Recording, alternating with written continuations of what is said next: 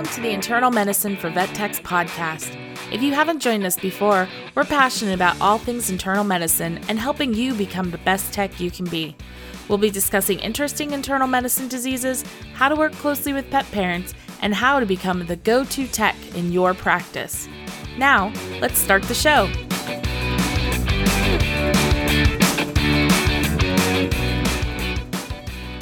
Hey, everybody, and welcome back to the Internal Medicine for Vet Techs podcast. I hope everybody is doing well, and thank you so much for listening and making a commitment to learning. I am your host. I am Jordan Porter, joined by the fabulous Yvonne Brandenburg. Wah, wah, wah. Apparently, I am in sports today. yes, we're going for like a hockey esque theme right now. Is that, is that what it is? Uh, it's a little too Yeah. warm for hockey. Although I guess, I guess I mean it's warm, too warm to play hockey outside, but it'd be nice to go into an ice skating rink.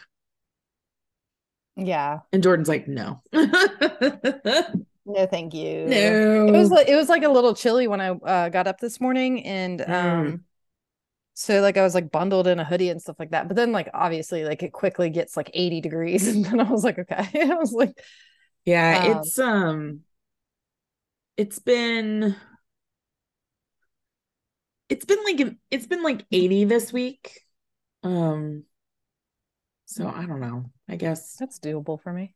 I was telling Yeah. uh my husband, I was like, man, I was like, this is like this is this right now, like right where we are, is like my favorite time of all seasons. Like uh Mm, is like just that barely in between spring and summer where it's like it's still real like it's still really warm outside but then you still get that nice like kind of cool brisk off. morning Yeah. and and like the brisk evenings and like this is my absolute favorite time of year right now like just for pretty much like mid-may to mid-june and like that's it like i mean like i Mhm. love like summer obviously but like this is like prime time this is where i'm sitting on my front porch all the time um dude i took the kids to tennessee oh, um nice. because yeah they're uh they're gonna travel around and see family uh for the next like two weeks or whatever three weeks Nice. um Are they out of school? yeah they their last day of school was last wednesday That is crazy to me. Okay, yeah. and so then we drove to tennessee on thursday we took those goats to my parents and stuff like that and i took Oh, the back way because i was like i was like it's a holiday weekend i want to take the back way and um i was like with the goats and everything i just wanted to like be able to like go nice and easy Yeah. and the goats the, the goats did phenomenal i was like this is amazing this is great yeah. Um, but uh we like went all through the great like Smoky Mountains and stuff like that. And like the scenery was like amazing. Like it was so freaking pretty that I was calling Matt and I was like, we gotta move. I was like, we gotta move to North Georgia or Tennessee again. Like, oh my god, that's so funny. and um so my dad found a waterfall, like a hiking trail though, like 15, 20 minutes from his house. So we went and did Oh, that nice. on Saturday, I got to show you some pictures because like this waterfall was like phenomenal. Like it was Wow. it was so pretty and it was so big. And like How long the, have your parents been there now? uh it'll be a year in August. Oh wow, that's crazy. Yeah. I know. And it didn't take long for them to catch up to us because what they have like 18 chickens and now five goats. They're like, uh, okay. like when I was there, my mom was like, I want you to build me the same pond you built you. And I was like, okay. So I built her a pond. So then of course she's like, Well, now I need ducks. And I was like, oh my god, that's so funny. yeah so but yeah i gotta i gotta show you some of those pictures because it was a beautiful it was so pretty like it was so pretty Mm. trying to get bailey to leave was like pulling teeth i was like i was like as much as i appreciate your wanting to be like in nature right now i was like let's go i'm hungry like right. Oh my god, that's so funny. Uh yeah, we um because this is we're recording Memorial Day weekend. Um apparently up here in Grants Pass, Oregon, there's this huge thing called Boatnik on the river. It's like a celebrate like it was like 4 days of craziness and we didn't really know anything about it and we were driving through town and uh it was it was a little intense i think the entire town was downtown this weekend Um, there was insane amount of traffic. I was like, what are we back in the San Francisco Bay Area? Like, what is going on? it was so funny. Um, but yeah, it was like all this weekend and we didn't plan to go, so um we just kind of drove through everything and saw like all the stuff, but Mhm. dang, it was huge. Um, so maybe next year we'll, we'll actually check it out, but Yeah. it's crazy. I I I was very jealous of my parents' property. Like they had like a bunch of like little farmers markets and stuff too, like on the side of the road and stuff, like Mm, on the way. cute. But uh they have like I've never been jealous of someone having weeds in their yard, but they had a bunch of dandelions in their yard. So like I've been Mm. doing, you know, my hippie stuff. Like I'm on my hippie adventure right now. And so like I did girl. some re- I did some research and I made dandelion honey. Oh, It's so good. And like the health benefits of it, like per Google, I mean, it's like, you know, take it with a grain of salt, right? Like it could be healthy, it could not be. Who knows? But like true. Um, Who knows what? But like I was so jealous because like it was so it was so easy to make this honey and it tastes just like honey, which like it shouldn't be that shocking, right? Like they're dandelions, like of course bees like you know use their pollen and stuff too. But like how simple it was to make and how like good it tastes and so like I was I was so impressed with myself. I was like, look at me. I was like, I just picked these flowers off the ground and made honey out of it Oh my god, that's so funny. they had like a bunch of like raspberry bushes and stuff too which like Yeah. i'm again like i'm just like my mom like doesn't appreciate that kind of stuff because Dude, we like have eh, there's blackberries everywhere on my property. Like it is insane. And I'm just "Ugh, like, i'm I so jealous I don't It's like I want to i picked i picked so many raspberries and i was like i could make so much jam and like I know I Oh. they haven't started blooming yet because everything's I think because we're a little bit higher elevation, things are definitely delayed compared to even like Oh, in yeah. downtown, which is like 10 minutes away. Um, but we're st- dude, like the blue the blossoms right now, like the flowers, Mhm. it's crazy the flowers on our property right now. And I'm like, Yeah. what is that? Like every day I'm like, there's a new little flower. And we have baby turkeys. Aw, baby Yeah, so that it's really cute. We'll see mom like walking around and there's these teeny tiny little baby turkeys, and it's hilarious to watch them. And the cats think it's super fun and they'll run between the windows watching everybody. That's so cool like i just i really just love like nature like i just Mhm. oh and then i learned about a generational gap between me and bailey like Oh, um like, another it was, one. like, Great. yeah it was so like we drove past a willow tree and she's like look at that willow tree it's so pretty it's my And then you tree." I say, Willow. no so like Sorry. uh so i was like yeah those are my favorite trees i love them so much like pocahontas just like really drew like drove that home for me on like loving a willow tree she's like pocahontas she's like that's a harry potter tree and i was like what are you talking about kid i was like this is pocahontas is the willow tree and she's like no it's harry potter and i was like Harry Potter, Whomping Willow. Yeah. i was like generational gaps i was like for me it's pocahontas and for her it's harry potter And for Like, me, it's Willow, the movie.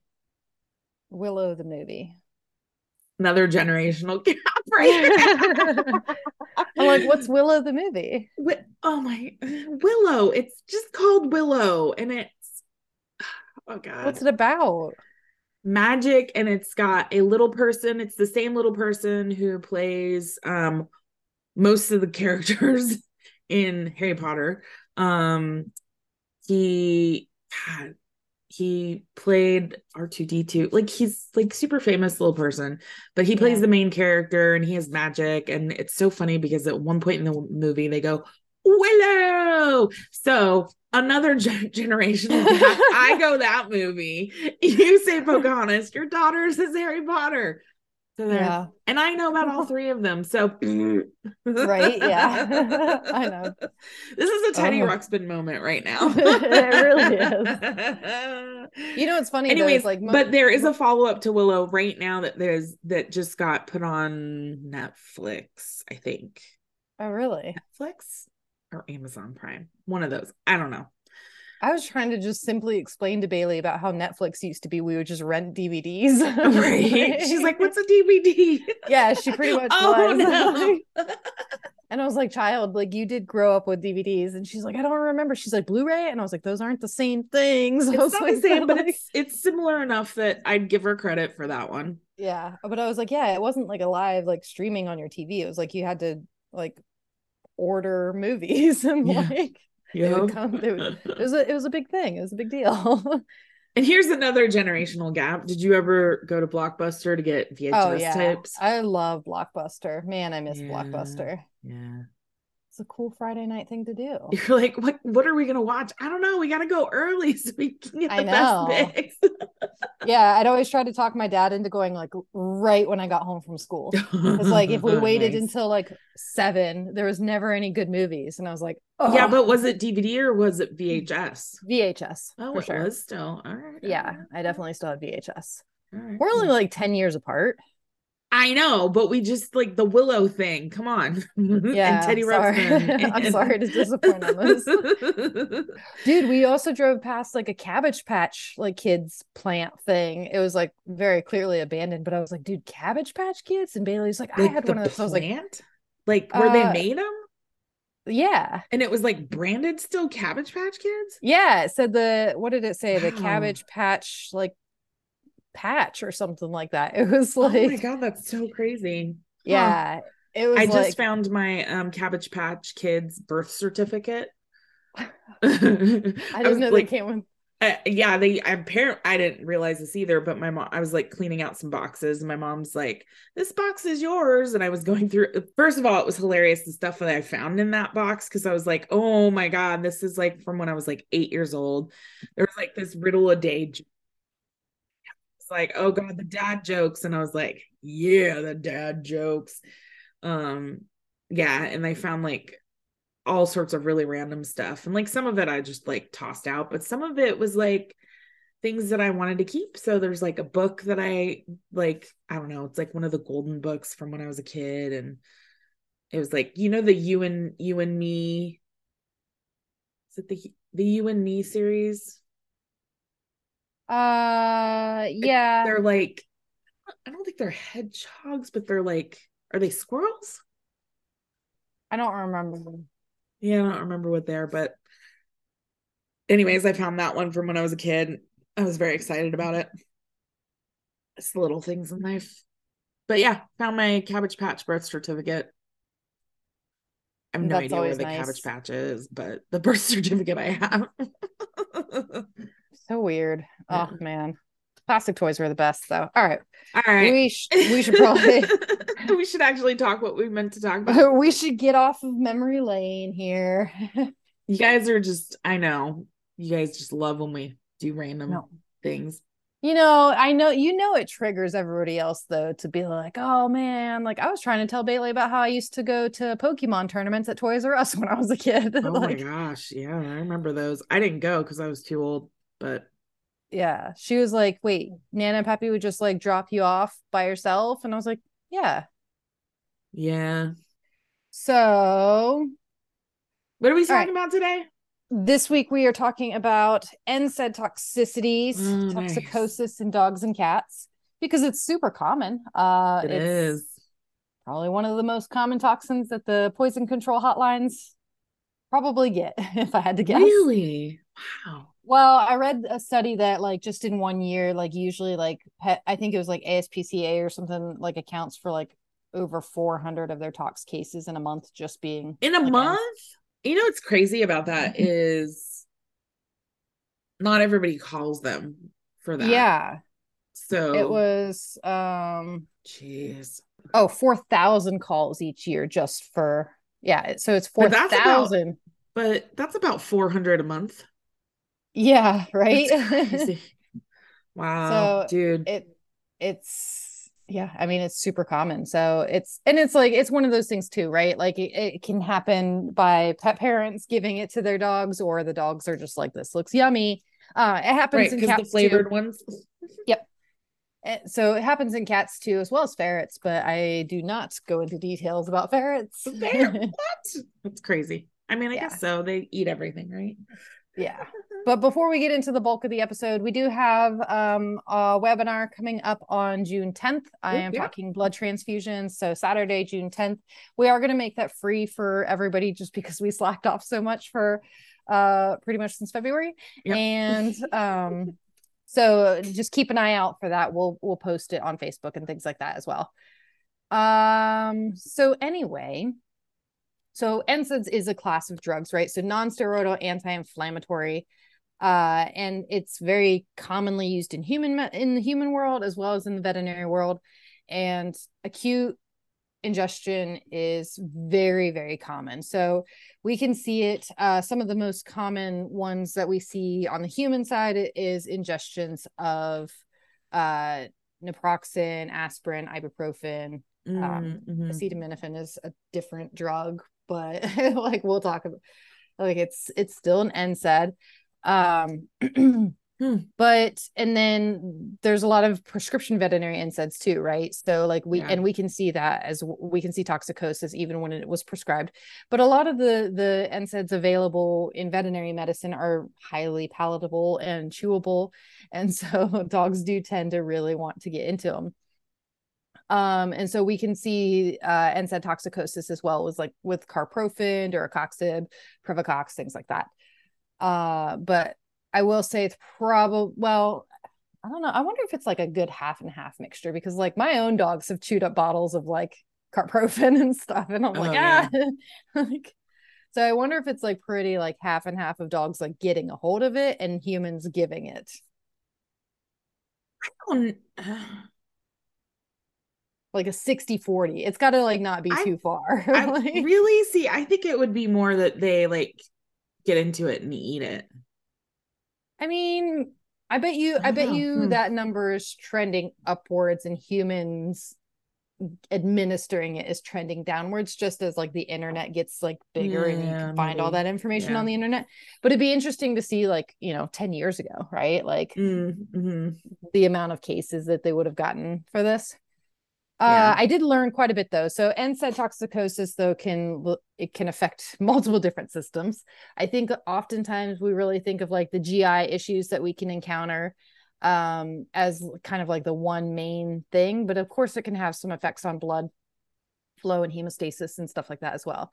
So, what NSAIDs are those? They inhibit prostaglandin synthesis.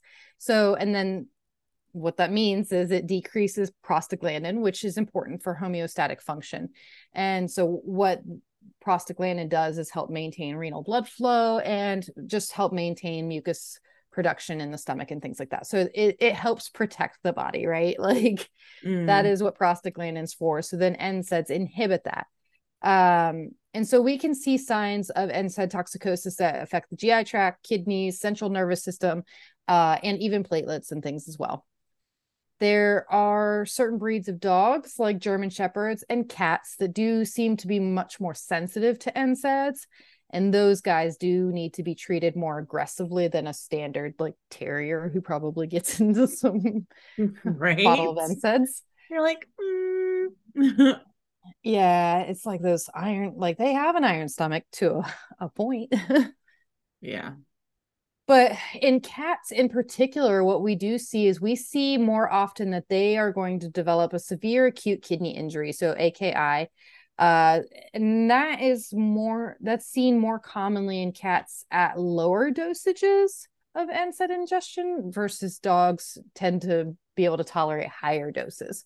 Um, comparatively to size, like I'll, we'll talk about doses here in a, in a minute, but um, cats need much less in order for it to affect them and, and like i said it goes straight for the kidneys so mm-hmm. mm-hmm.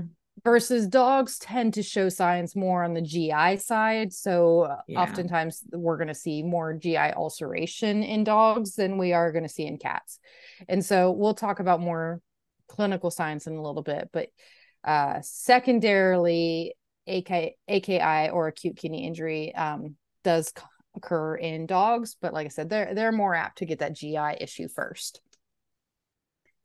Um, the main thing that makes NSAID toxicosis super difficult is that each NSAID has a different toxic dose, uh, different margin of safety, different half life, different route of excretion. And so, contacting an animal poison control line should definitely be on the list of things to do when dealing with this, just because there's mm-hmm. so many variables here. So, an example is like we can see GI signs in dogs with ibuprofen ingestion as low as 16 to 50 milligrams per kg, while we can see severe GI signs between 50 and 100 milligrams per kg.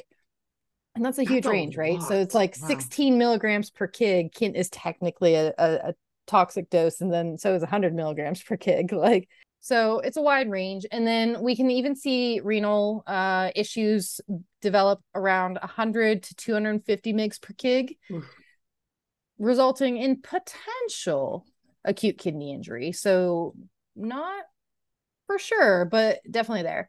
But then we have definitely seen um, fatal ingestions at doses greater than 300 mg per kg.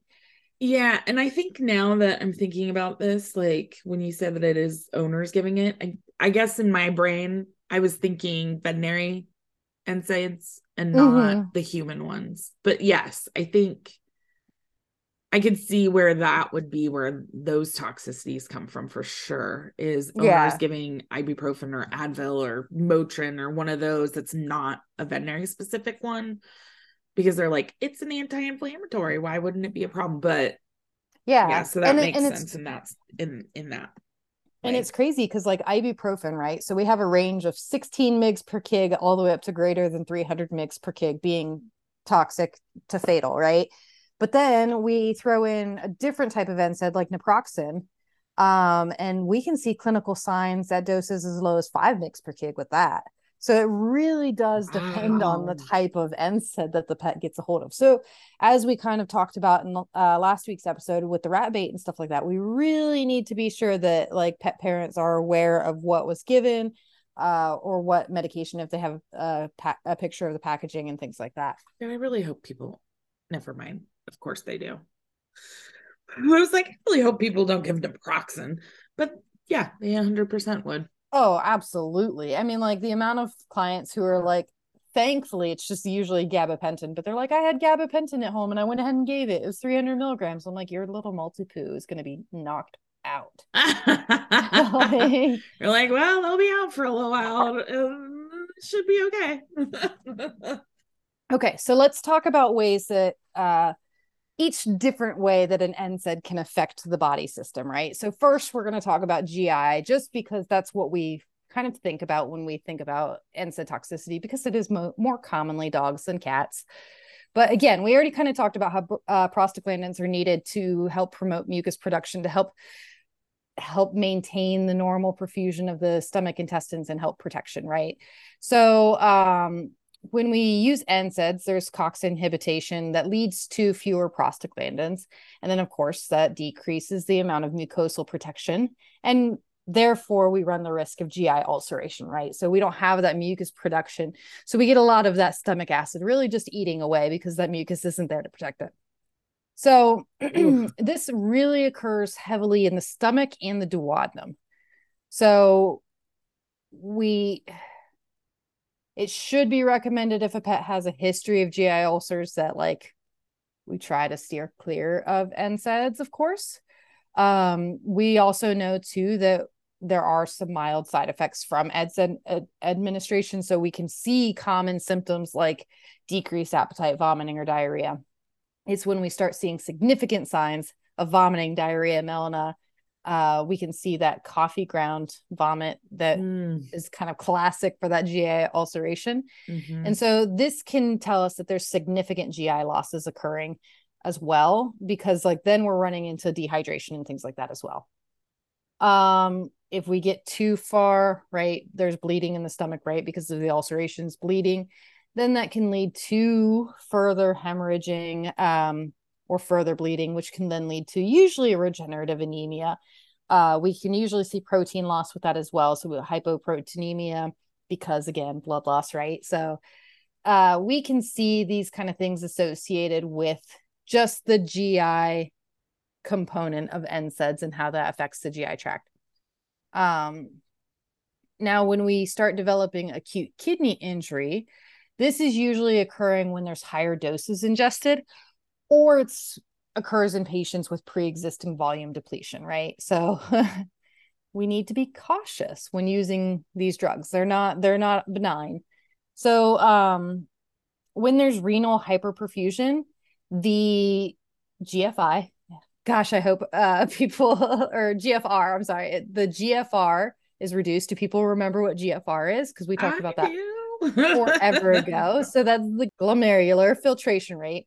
And so that rate gets reduced. And then, of course, remember we have prostaglandins that are being affected. So uh, the prostaglandins, though, that do get produced then induce vasodilation. Um, and then what we'll see there is just kind of the increased volume depletion throughout the kidneys. So we're really uh, l- limiting the protective mechanism that the kidney has on board right. by decreasing this filtration rate. And it, it can drop to very dangerous levels, right? Like if, if the kidneys aren't functioning properly, then of course the kidneys start to malfunction and we start Oof. to cause some damage, including nephrotoxicity. Um, and they, we can even see papil- papillary necrosis um, and interstitial nephritis. It's, ooh. but just wait, there's more. well, wait, there's more. Oh yeah. Gosh. So then we have a hematological component too, right? So, right. As we know, so we can have the COX inhibition that will impair the thromboxane production. So, uh-huh, uh-huh, uh-huh. what that does is that typically will activate platelets. So, when we have NSAID intoxication with that COX inhibition of that thromboxane production, then we lose the platelets ability to do their job which is sticking right? Like and, being a band-aid. So uh we know that aspirin in the past has been used specifically for that person that purpose right? Like to kind of thin the blood and make it so things don't stick together. So um luckily the good thing is is like aspirin is usually the main inhibitor here.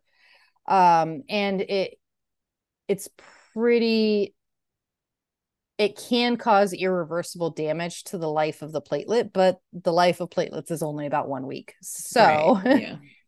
we can fix it usually. Then we kind of roll into like the hematological component is a, a bit scary, but it's not. Ah, We work in internal just, medicine, so we're like, it's not that bad. yeah, it's just like eh, and it's like I don't want to say that because it's like it it can be. oh yeah, for sure. We're just kind of used to that stuff. I know, I know. It's story time. Um, my husband's aunt called me because like his her dog got diagnosed with low platelets, and so she mm. was like, mm. "Hey, I want your opinion." And I was like, all right, well, the platelets are 86,000. I was like, that's not horrible. I was like, I do see why they're like concerned about low platelets. I was like, but in my world, that's not, you know, it's like, yeah, yeah, I'm like, you get okay. below 50,000, you got spontaneous bleeding. Yeah. So I was educating her on all that. And like, I, the blood work, and I told her, I was like, the blood work looks like your dog might have like something internally wrong that caused like a spontaneous bleed. Cause there was like a good regeneration, eh, but it was like a good regenerative anemia. And so it was like mild anemia, mildly low platelets, but a lot of reticulocytes and so hmm. then she had, a, and she was like, my main question is, should I move forward with the ultrasound? I was like, yes, absolutely. And there's a liver mass that probably spontaneously bled. And oh. like, so the dog's like nine, 18, somewhere 17. Wow. Dang. Yeah. All right. Well, that's pretty freaking good. Yeah. So anyway, on the on the topic of the liver, so NSAIDs can also cause liver injury as well. Um, although it does seem to be pretty uncommon, which blows my mind because it's like when when we have pets on NSAIDs and we do check routine blood work like we're supposed to, we're typically looking at the liver function and the kidney function. Uh, sometimes we can see liver reaction even with appropriate uh, doses, and that's pretty common in Labradors with carprofen but the potential for hepatotoxicity is generally going to be more pronounced if there's like a pre-existing liver disease already in place. So, but it, it, it's relatively uncommon compared to like the GI issues and the kidney issues. But then we can also get into some CNS issues, so central nervous is- issues. And so we can see things like depression, seizures, ataxia, and sometimes, well, in people actually, it usually means that uh like with NSAID toxicity, they're also seeing aseptic meningitis. What? I don't know why. I didn't investigate it because it's human related. That is was like, crazy. yeah. So you're getting an inflammation in your brain from an anti-inflammatory. That's crazy. We kind of already talked about some clinical signs that we can see. And so the the most common things we can see with toxicosis specifically is going to be things like anorexia vomiting uh, hematemesis diarrhea melena of course right? So black tarry stools. We can see abdominal pain as well especially the more significant a potential gi ulcer gets. We can see lethargy as well. Um, uremic halitosis can be noted as well. So that's the uremic smell that we uh, can smell on pet's breath. It's we, I think of cats every time I think of the, that smell. Um, and then of course significant dehydration. And then as the as we get more kind of severe clinical signs of NSAID toxicosis, we can see other signs again that kind of include the CNS. So we can see incoordination, we can see an increase or decrease in drinking and urinating uh, which is always fun. Sometimes we can see both, right? We can Ugh. see an increase at first, and then we can see a complete decrease at the end. Yeah. Uh, with the potential of pets going anuric, which is ugh, horrible. Uh, we can see some jaundice. Uh, we can see pale mucous membranes, especially if there's significant bleeding, tremors, seizures, coma.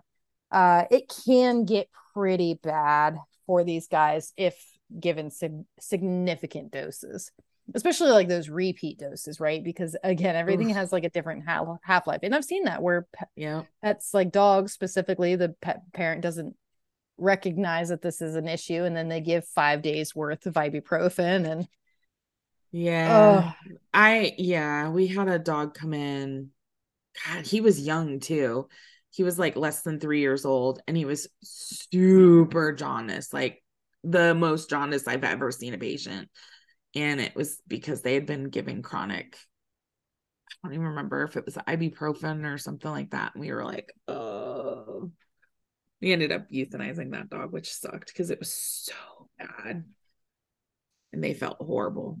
And I was like, I'm so sorry.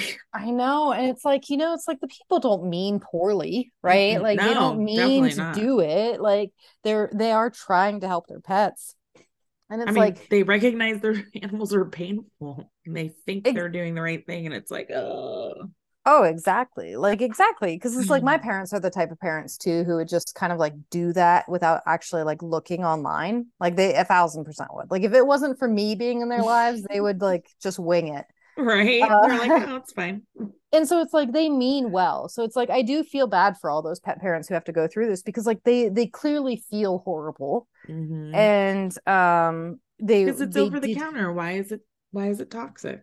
And they had the best of intentions. So it does suck. Like it's yeah. just so it's like again, I'm going to throw my tip of the week in now. Whenever you have one of these cases, be gentle with the pet parents because they're just as scared. They feel bad. They feel like it's their oh, fault. The guilt. Yeah you know so it's like we got to be gentle. Humans do make mistakes. Not everybody knows to look on the internet and like again also the internet is very conflicting. Oh yeah. So it doesn't take much for you to see in one spot that ibuprofen's toxic and then see in another spot that it's fine. It's just so yeah. you know it's just it's unfortunate. i mean it is if you give a tiny tiny tiny dose which is subtherapeutic and not going to really do anything I know, but even a tiny dose, like again, Depends only 16 mgs per kg is like yeah.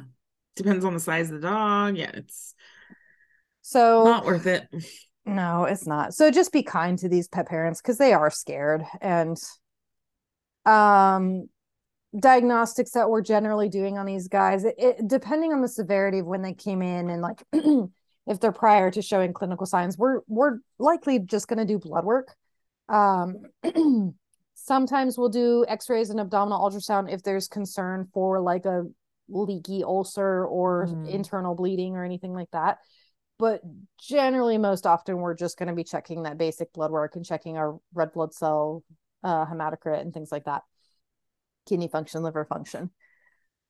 But the treatment is usually going to be decant- decontamination if pets haven't started exhibiting signs. If it, and generally this is within like two to four hours. So if yeah. a, if a person knows that their dog got into a bottle of Rimadyl or something right then um and they're like it probably happened within the last 30 minutes to three hours right? So it's like you have a time mm-hmm. frame. We can try to start uh, decontamination but um, so what that entails, as most of us know, is usually trying to induce vomiting, and this is usually with things like apomorphine, dexmedetomidine, or xylazine works for cats.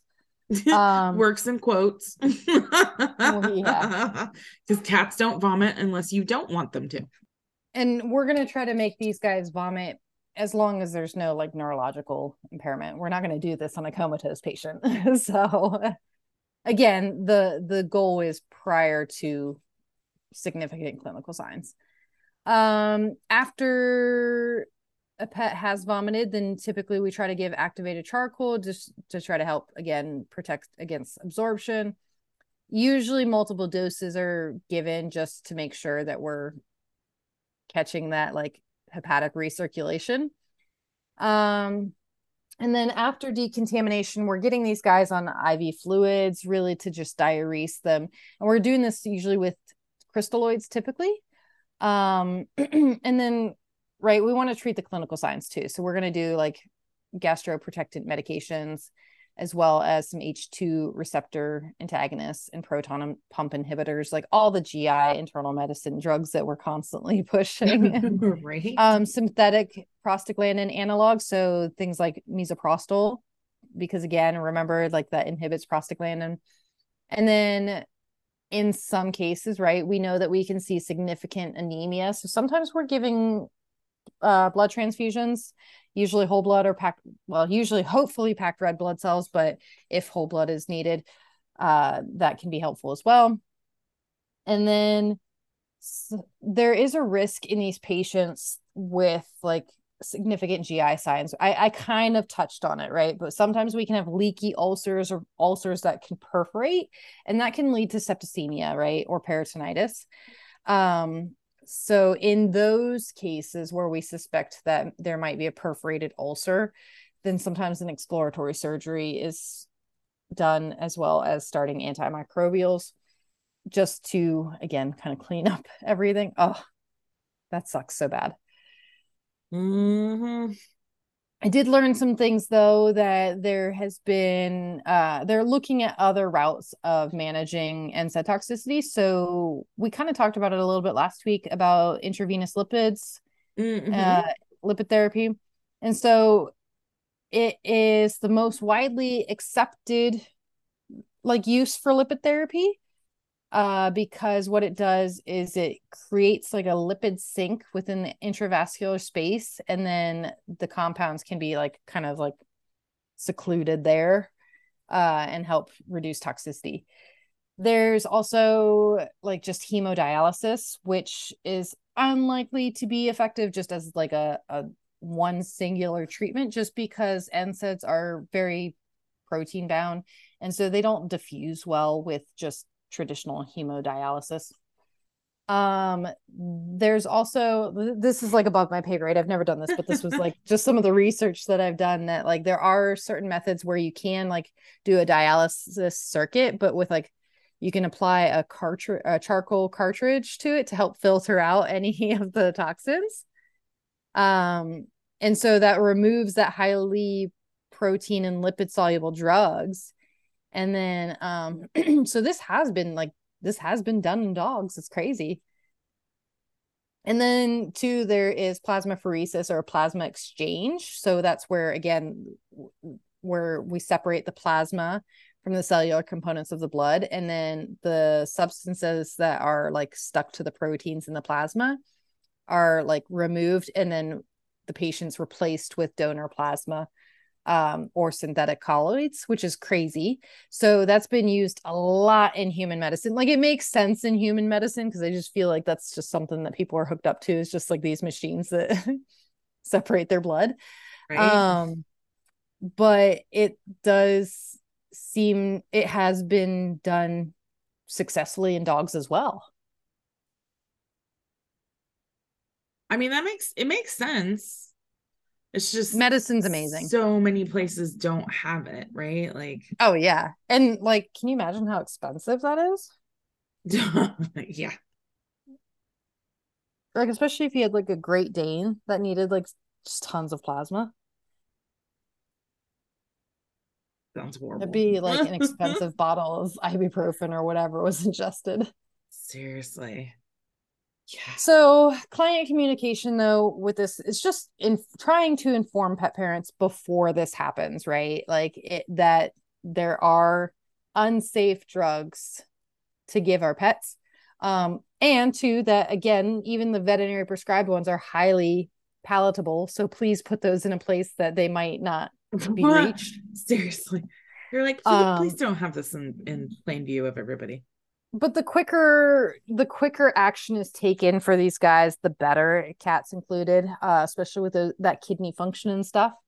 Um i already said my tip of the week was just being kind to these clients please. Like they they are scared they're upset they feel bad but yeah. what we're here for. Exactly. We're here to provide patient care as well as client care, right? Yeah. Like, can't just we, we can't do one without the other as much as sometimes we wish we could. Um, but yeah. So that's my NSAID toxicity talk for the for the week. Um I hope everybody learned something. I know I did because like I said, the plasma transfusion thing, like, like it makes complete sense. It's just like yeah. I wonder how long that takes in a dog.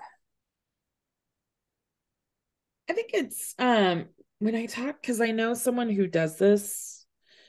I want to say it's the same. It's like it, well, it depends on what they're doing, but I think it's like a three to eight hour, depending on um what they're doing. If it's doing for toxicity, I think it's different than um kidney value yeah. kind of thing or like for immune mediated diseases because I know they do that too.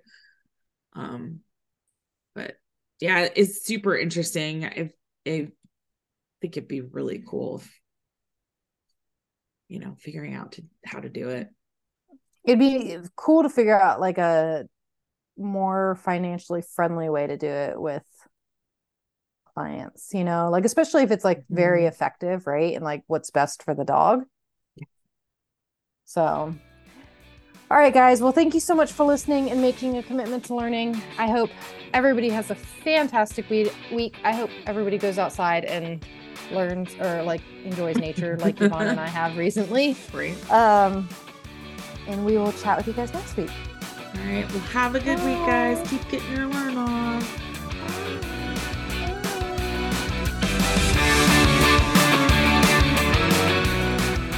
Thank you for listening to today's episode of the Internal Medicine for Vet Techs podcast. If you like what you heard, we'd love for you to share with someone you think might enjoy the podcast. And make sure to subscribe so you never miss an episode. Want to give us a boost? Please leave a review on iTunes or your favorite podcatcher, and we'll be sure to say thank you. Find out everything about us at internalmedicineforvettechs.com. Talk to you next week. Bye.